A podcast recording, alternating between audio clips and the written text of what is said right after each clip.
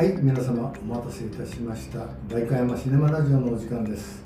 えー今日もここ代官山津大書店からお送りいたします。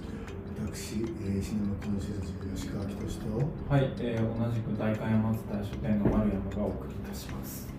はい、えー51回目のシネマラジオ。えーネタはですね、第95 96回かアカデミー賞の予想。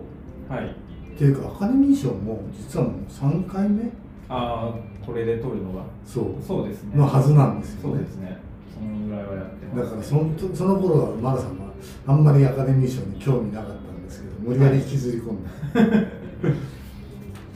そうですね。そうだからこ前回前々回以上に今回はなんていうのかな豪華と俺は思うのね、はでそれとノミネートされた日本のあ。作品もありそうです、注目度を大いに集めてるんではないかうん。だからまあ受賞結果も含めて、えーマスコミ報道がかなりなされるはずです、はい。えー日本時間の3月11日に発表になりますから、えーここでは大予想、そうですね。まあ、ざっくり1ヶ月後、うんこれが今2月の半ばぐらいに撮ってるので、うんそういう形になりますので、はい。えー希望的にこの作品に撮ってほしいのも含めて、はい。え2人でもろもろはいちょっと予想していきましょうはい。はい、よろしくお願いいたします、はい。えーこのアカデミー賞の後の公開になるのがクリストファー・ノーランの「オッペンハイマあ。ー」日本では、オッペンハイマーは今日、今日バレンタインデーなんですけど、うん、情報出てましたね。IMAX でやるそうです。ああなるほど。あの池袋のでかいところでもうわ。やるみたいなので、うーちょっとんノーランの作品に関しては、あそこのフルサイズで見たいなと思ってたんで、うるさい嬉しいです。ね、でそれに匹敵する、えー作品ということで最多ノミネートになっている状況、ああ、はい。えー作品監督主演男優助演男優もろもろ、えーついにクリストファー・ノーランもアカデミー賞監督になるのかというのが興味の一つなんですけどもはい。実はそれに対抗してほしい映画がありますはい。何でしょう？えー、ヨルゴス・ランティモスの R なる者たち。そうですねはい。これは現在日本で絶賛公開中はい。非常に刺激的なまあレーティングでいうと 10R の18プラスはい。にならざるを得ない映画なんですけども、そうですね。えーそれが作品賞監督賞主演女優賞助演男優賞狙うところではありますでも、はいえー技術面から言ったらば、えー撮影賞美術賞まあ、あと僕、衣装ですね。衣装だ、うんそういうふうにその辺が取れるかどうか、え2強だと思うんですけれども、えーなんせオッペンハイマーは今見ることがまだかなってませんから、えーじゃあ哀れなる者たちの凄さ素晴らしさをはい。一つはい。語ってくださはい。僕大好きで監督が、うんもともと。ねうん。で、えっ、と前回が女王陛下のお気に入り。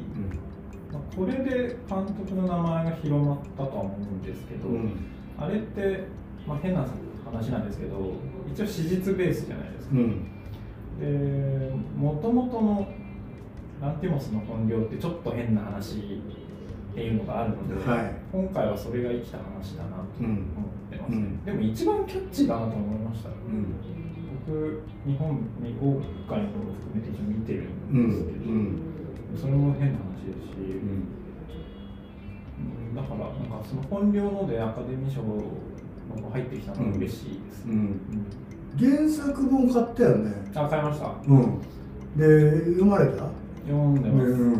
ちょっとまだ読みをうん。聞いてないところがあるんですけど、うんだから、えっと、プロットはほぼほぼあのらしいけれども、はい。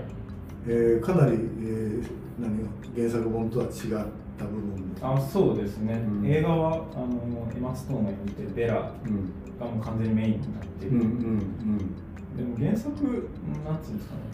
羅生門っぽいっていうか、うんああなるほど。うん、あのそれぞれの登場人物のそれぞれのそうですね。うん方が一番近いかなうんうんなるほどねはいいやそもそもだから俺はもし今回、えーエマ・ストーンが取ったら2回目の主演女優賞なんですけども、はい、1回目がちょっとクエスチョンマークの結果のなので、はいあの作品で主演女優賞、うんとかいう派なんですよ、はい、でもまあその知名度が広がったのは間違いなく、うんまあ、ララランドですね、うん。うん。言ってしまいましたねはいだからララランドでと取るんだったら取るんだったら取れるんだったら、はい。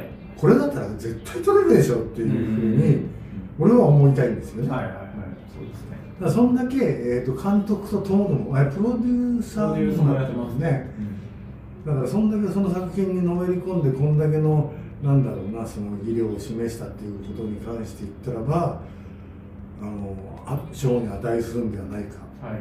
というふうに思いますね、そうですね、もうエマ・ストーン力が すごい映画だなっていう。気うん。がしましたね、なんか男どもを蹴散らしていくじゃないですか、はい。令和が道をどんどん、うんあれも痛快ですし、どんどん綺麗になっていくっていうか、なんだろうなその、えー自我に目覚める女性。はいまあ最初はもう子供ですよね、ううん。だから子供がちゃんと成長していく。そのためのヨーロッパの大冒険。はい、いいですね。あの成長の変遷が結構洋服とかにも出てる、なるほどなるほど。最初ちょっとなんか幼女っぽいじゃうないですか、んうん それがあの、えー、とあの召喚で勤め出す時とかはうんだんだん知的な雰囲気も出てきて、あのなんかすごい好きなのが、あの召喚で勤める前に黄色いケープをはい持ってるんですけどあれがラテックス製らしいんですよ。それはちょっとうがった考えもできるじゃないですか、うんうん身を守るための鎧っていううんふうにも考えられて、うんうんそういうのもなんか衣装で表現してるのがうんすっごい面白いなと思って、だから、えっと性も含めて欲望に忠実な、うんあの部分があるう人人っていうかそういうキャラクターだから当然そこであの召喚にうん。でお金にもなるとかいうふうな形でそこピュアなんでねそこはね。でもなんか不思議にあんまエロいとかそういうのではなくて、うんうん。なんかこうあなんていうか戦場的なうん。態度じゃないのもあったのか、うん。なんか純粋に楽しんであることをやってるっていうのがなんか18禁ではあるんだけど、うんなんかキャッチーなのはそういう理由もあるうんなるほどね、うん。いやあのぜひ主演女優賞は獲得してほしいと思いますが対抗馬は多分リリー・グラッドストーンの、えーえーさんの、まあえー、とキラーズ・オブ・フラワームーンなんですけれども、はい。これもまたね、えー作品のボリューム感から言ったら登場時間はそれほど多くない。あそうなうんん、です結局は、うん、結局はレオナルド・デカプリオのダメ男映画なんで あのそれにあのなんだそのダメ男ぶりを推進するがごとく存在してるロバート・デ・ニーロっていう存在の男たちの映画なんだけども非常によくって、まあえー、となんだっけファーストカウにも出てて、あのあれも一緒ですそうよね先住民の血が入ってる女優さんなんですけども、ああこれはなんだろうな、えーリーチ一発取る可能性は大いにある。うん。っていう対抗馬の、えー二強激突というところだと思いますね。だからそれが作品賞になるとやっぱり、えーランティモス監督よりかまあオッペンハイマーというそのアメリカが生んだ歴史的人物を描いたこの映画の方に行くのかなとも予想するんだけどね。うん。そうですねやってないのもちょいちょいありますありますね、うん、だから映画が配給会社的に言うと結果が出てから劇場公開したい。はいはい、うん。うん。というところがあって、えっと、落下の方程式だっけ？なんだっけ？えー、落下の解剖学。あ落下の落下の解剖学か、あれなんかもうもろになんか外国映画賞も含めて狙ってんの？っていう風な感じの公開日程なんだけど、あれまだですか？なんかやたら広告とか見る気がすうるんですけど。ん、まだまだです。まだ。うん。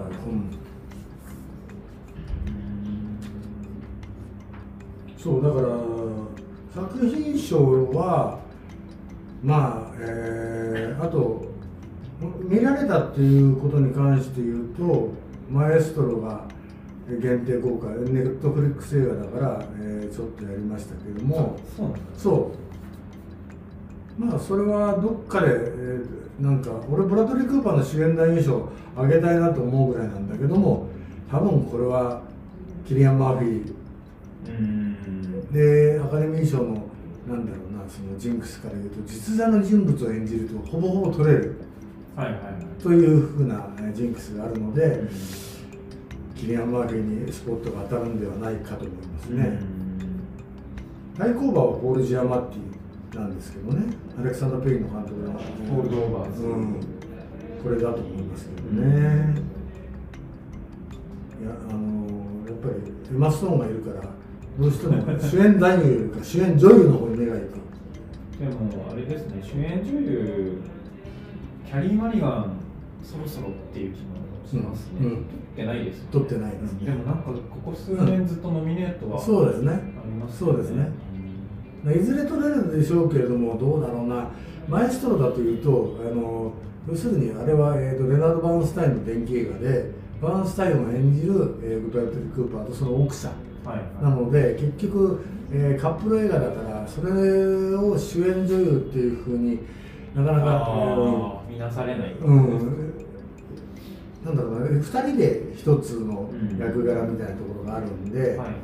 これはキャリー・マリガンはちょっと、えーノミネートまでというところだと思うんですけどね、で面白いのは助演男優賞こはい。れね、俺としてはね、えー、と私の大好きなウィリアム・デ・ホー、はい。要するにババクスター医師、はい。あの先生を、はい。要するにお父さんなんだよね結局そう、えーを演じてこれは絶対オスカー間違いなしだろうって最初見た時思ったのに ノミネートすらされてない。残念。うん。でその代わりにマーク・ラファロはい。まあ、あの引っ張かれて、ね、最初はこうあのベラをはい。自分のものだ、ヒヒヒヒって言ってた男からだよ。だんだん弱々しくそうそうそう。まあそれは、まあ、うまいなとも思いますけども、だからそれで、えー、とノミネートされました、マクラファロの方が。はいはいで、オッペンハイマーにノミネートされてるのはロバート・ダウニー・ジュニこれ助演男優賞豪華ですね主役級ア。そうそう、主役級ですよね。ばっかですね、うんうんその二人というのは、なんとアイアンマンとハルクなわけですよ。そうですね、うんえーマーベル的に言うと。はいだからそのマーベルの、えーと MCU の激突の、えー今回の助演男優賞ということになりますね。まあ、えーそう主演だだからここにライアン・ゴズリングがいちゃダメでしょ。あなたは別に主 主演男優をどっかでちゃんともっと取りなさいよっていう感じだよね。主演最近の方ですか？今年。あんまり。僕なんかバービーぐらいしか見てないかもしれない、うん。今度やるアクション映画すっげえ面白そう。あそうですか、うん。楽しみです、うん。フォールガイとかいうやつね。で助演女優賞なんですけども。見てないのばっかな。うのんそうなんだよね。取りやすいのはカラーパープルの人かな。カラーパープルいつからですか？もう劇場公開あもうやってるんですね。ちょうど絶賛公開中です。うん。まあジョディ・フォスターはここまででしょ別に今更。このナイ,、えーナイガードっていうのもさえっ、とそれ実話系？実話実話のさ、えー、とアネット・ベニングも主演男優賞ノミネート主演女優賞にノミネートされてるネットフリックス映画でうん。ちょっとだけ新宿シネマートでやったんだけど見逃したけどね。もったいね。えなネット・ベンニングが久しぶり。久しぶり。もう2人ともあのかなりいい年なんだけども、えー、なんだっけ、えあ20センチュリーマン。ーうん、あのドーバー海峡を渡る、えーお話かな？あとはね脚本脚色なんですけどもこれまだ結局はオッペンハイマー対、えー、哀れなる者たちのおそらく激突でしょう、そうですね、うん。特に脚色は哀れなる者たちその原作と結構変えてるっていうのがあるので、うまくやったんじゃないかな、うん。うん。でもどうでしょう。なんかこの辺脚色とかでバービーとかどうなんですかね。いやーねまあ吉川さん否定なんですけど。あのそう。バービー バービーが賞に値するっていうね。だって えっ、と基本的に描いてることって要するにお人形さんだったバービーが人間になる、うん。えー人造的に作られたベラが人間になっていく。うん。同じテーマテーマなんですよ、はいはい。いやあの日本立てでやるとことかありそうだなとちょっと思いうんましたね、ちょっと疲れそうです。でもそれって 描いてる手法とかなんだろうな。俺はいやー哀れなる者たちの大人っぷりの方がはるかに際立つなっていううん。に思わざるを得ないですね。しかもあの哀れなる者たちのあのあらすじでそういう物語やるっていうのがやっぱすごいですよね、うん自炊自殺した、えー、と女性の中にいた赤ちゃんのうん。脳みそを、うん。亡くなった女性の頭に移植するっていう、それだけ最初聞いた時にもこんな絶対面白いじゃんと思いましたけど、だからまあ普通に言ったらフランケンシュタインおよびフランケンシュタインの花嫁で、うん。えバクスター先生はフランケンシュタイン博士になるんだけれどもまあファーストカットの、えあれブルーのイメージか、はい。あそこ。うん。あそこからもう唖然とするぐらいに、うん。なんだろうなカラー撮影の見事さ。そうでもですねあれって、えー、とメイキング写真とか見たらば壮大なセットを作ってああそうですね。るらしいじゃん、あとなんか LED のでかい、うん。あのー映像を投影してうん。やってたみたいですね、後ろにね。そう。だからなんだろうな。まあノーランも、えー実なんだろうな CG 使ってごまかすんじゃなくて実際のものに従いだけど、そこの世界観を表すのに本当にいわゆる現物をちゃんと撮影に使ってるっていう風な感覚がでもよくそんだけ予算がかかるのを、えーサーチライトがあ OK 出したなそのなんだろうな、えー全世界で10億ドルとか稼ぐ映画じゃないのにねだって。そこはびっくりですよね。あでもその今までの作品って一応現実ベースだったからあそこまで作り込んだの初めてなんですよ、ああ竹松そうなんだそうなんだ。まあ、その、えっと、女王陛下のお気に入りは、まあ、時代再現するためにそこをやったとかあるあると思いますけど、うんうんうん。そのファンタジックなああいう箱庭っぽいうんものを作るっていうのは初めてだったので、なんかそれも嬉しかったです。うん。なんかなるほどね。そこちょっとデルトロ好きなのと共通点かも。とあ。あの作り込み。な なるほど。あのエンドロールにいろんな調度品が映るじゃないですか、うん。うん。あれとかすごい好きで、うん。うん。こだわりすごいんだなと思いました。あとあそこの後半はさうわこれハラスメントに対してのアゲンストか、はい。抗議的なはい。ものがちゃんと入っていてあー。それは今現代にもちゃんと通じる物語の、そのなんだろうな、えー骨格だなっていうのがすごく分かってうん。要するにこれはなんだろうな今年だけで終わらない映画だなっていうそう感ですな。なんか代表代表作だと思うんだけどな、あのなんかベラをコントロールしようとする男たちがいっぱい出てくるじそれはそれが哀れな者たちだなって。でそれ、あのバクスターも含めじゃないですか。うんそうだね。それがいいです、うんそう。の良し悪し、うん。どっちもあって、うんコントロールしようとする男たちを蹴散らして、うん。で最後はもうあれじゃないですか。あの召喚の同僚呼んで読書とおそう酒、そういうのそうそれがもう痛快すぎて最高でしたね。だからそれは結局何、えー何したい女子っていう風なのはあのバービーにもあるわけさ。うん。だからそれをね全部なんだろうなあの同じあのテーマというかそれを描いてる作品なのにこんなに違うんだなって俺は個人的に思ってるね、そうですね。はいそこで次にですね日本の、あはい。えーノミネートが2作品あります。はい。これはなんか画期的なことですよね。これ僕日本映画です。あのー知らなかったんですけど、うん。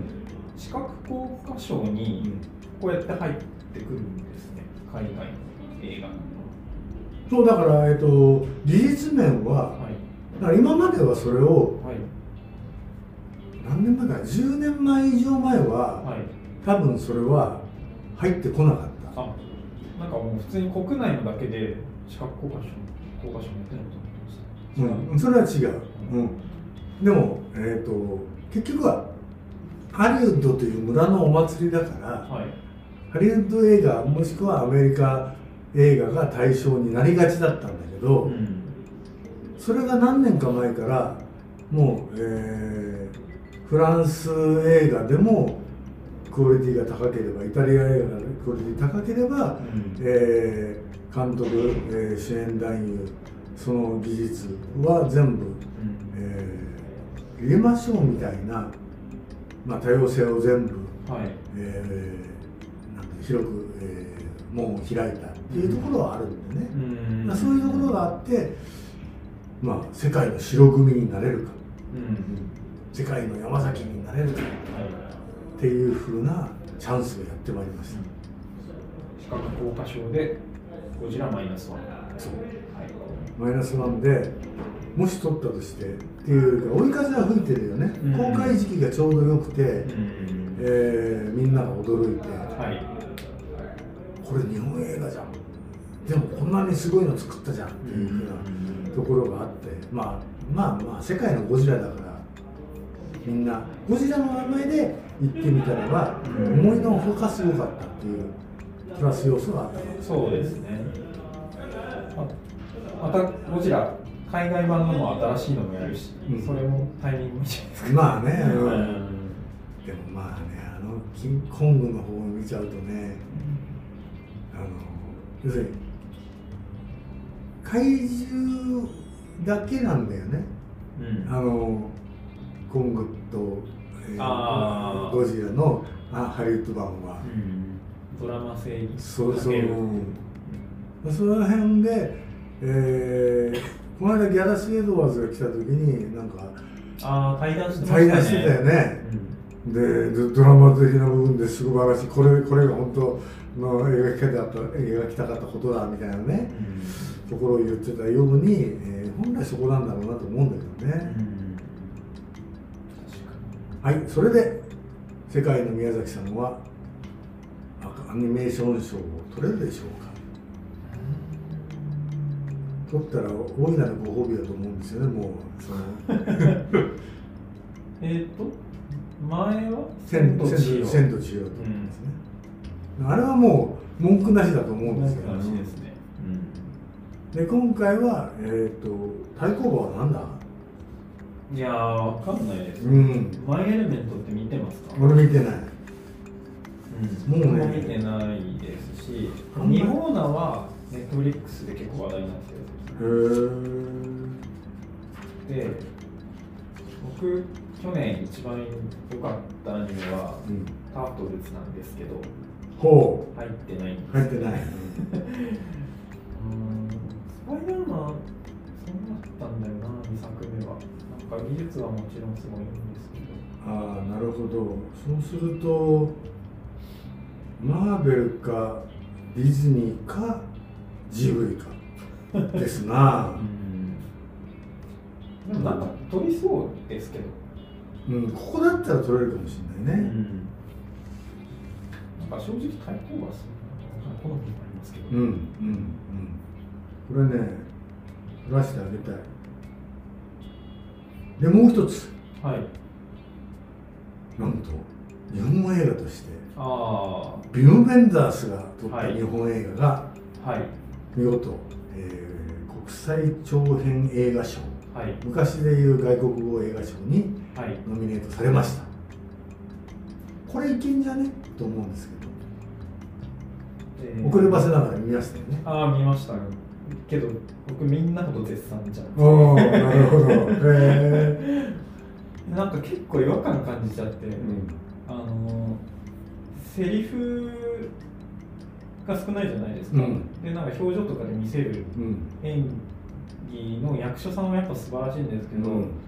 なんかちょっと過剰だなって思っちゃったんです。表情の演技が、うん。でラストシーンそれが極まったようなうん。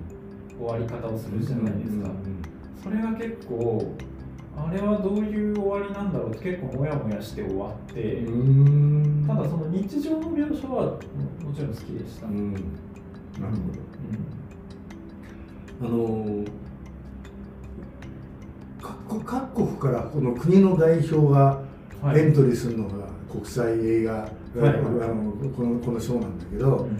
それの、えー、と日本の代表がパーフェクト・デイズだったわけはい。でフィンランドの代表は枯葉だったわけです、はい。はい。で俺はその秋香りすまき対ビュンベンダース。枯葉枯葉対パーフェクト・デイズだと思ったのね、オズリスペクト対決。なるほど。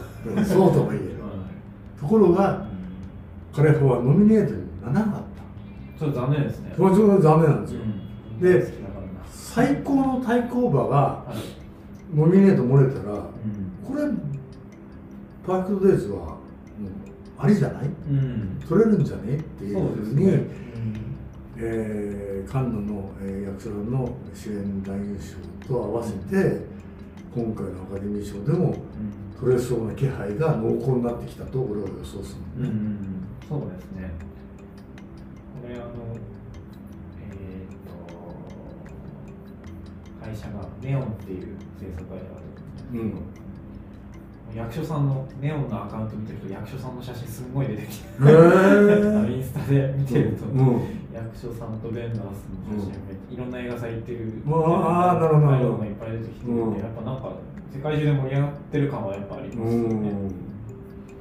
まあ言ってもちゃんとねテレビを重ねてここまで来てるビム・ウェンダース監督だから、で俺が一番あのえっと思ったのははい。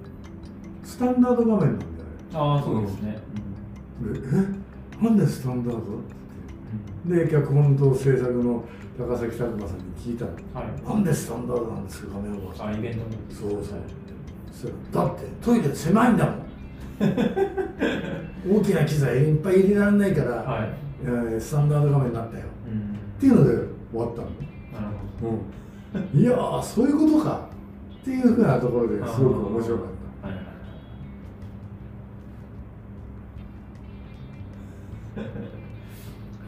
そういうふうに、えー、と撮影も含めた、えーあまり、えー、とタイトなスケジュールだったんだけど見事にうん。うんちゃんと、えー、オズテイストの日本映画にしてくれたので日本映画代表としても全く文句ないですし撮ってほしいなとも思いますね。うんそうですね。うんなんか撮影も面白かったな、なんか吉川さんとちょっと話しましたけど、まあ、結局毎日のルーティンを撮ってるけど、うんカメラの置き方が毎朝違くてっていうのは面白いですよね。うんだから、えー結局、えー、と最初の発案って、えー、と日本のトイレが素晴らしいからそのトイレを巡る物語っていうところだったらしいんだけど、うんはいはい。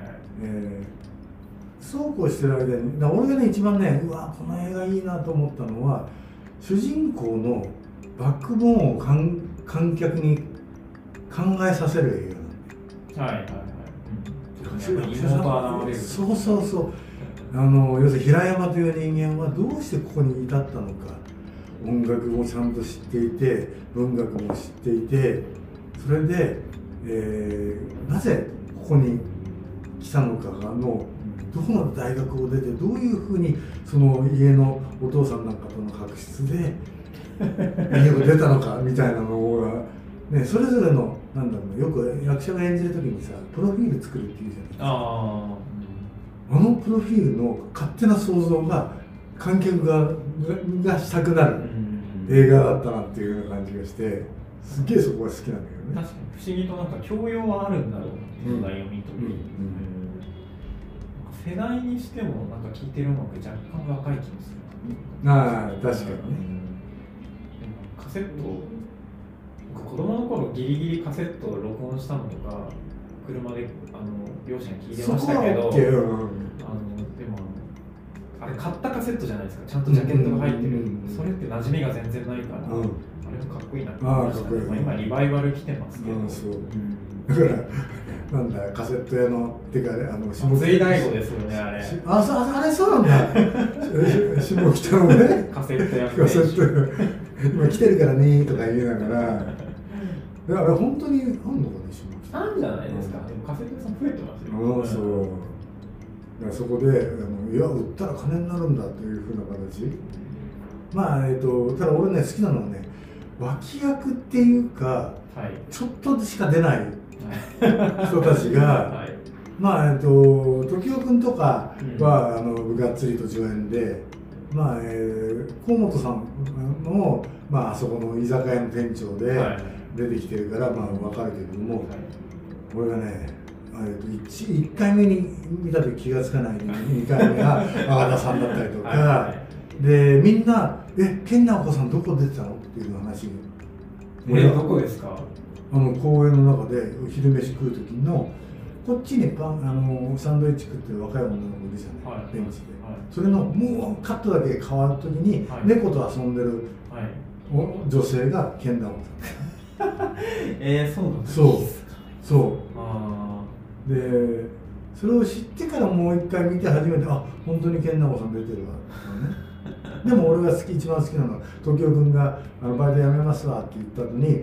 あの来てくれた。私が、あの次の代理できましたって言ってあの安藤安藤玉井さんはいはいはい。が出てきてそれであ面白いあのワンカットだけで。そうそうそう。とかいうふうにああいうのも全部ベンダース監督に高崎さんがこの、えー、と脇の日本の俳優揃えましたって言ったらば OKOK 全部 OK が出た、えその人たちに仕事ぶりも知ってるのかなベンダース監督がみたいー、なああで日本の映画見てる。じで、うんこれが撮れたら一番なんだろうな。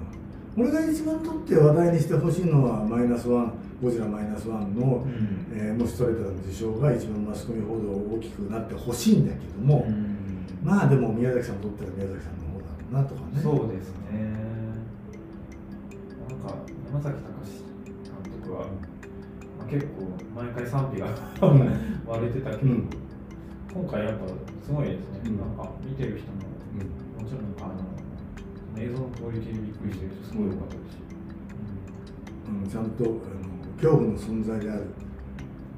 なんか戦争がまだ終わってない。うん。からこそゴジラを、えーなんだ倒して戦争で戦後にけじめをつけたい男たちの話なんだね,、うん。ねということはそれでいいんだけれども、えーただゴジラがこれねもしかして続編撮ってまた言われる可能性もあるからここで俺はもういいんじゃないと思うんだけどね。なんかあの続編ではなくてモノクロやってましたね、そう。うんマイナスカラー、うん、あれさ俺はあんまりじゃあ最初のカラーはなんだ？最初から白黒でやればいいじゃんっていう派なんだけどね。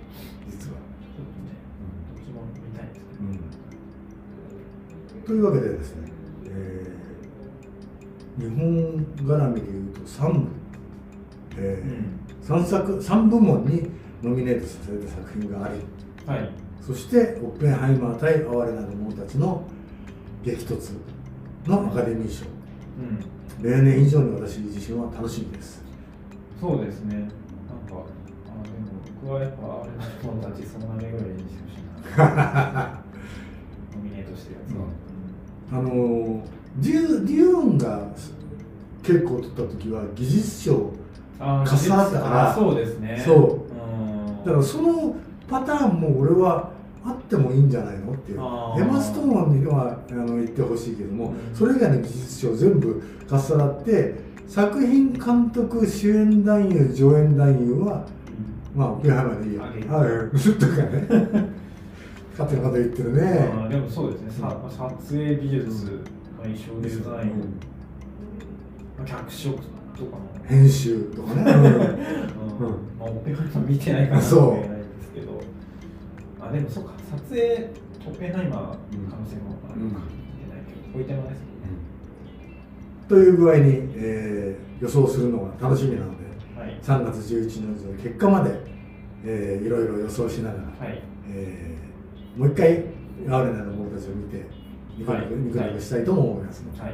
はい。えー楽しみに結果を待ちましょうでは今回はアカデミー賞大予想3回目の大予想をさせていただきました。では次回まで、えー皆様さようなら。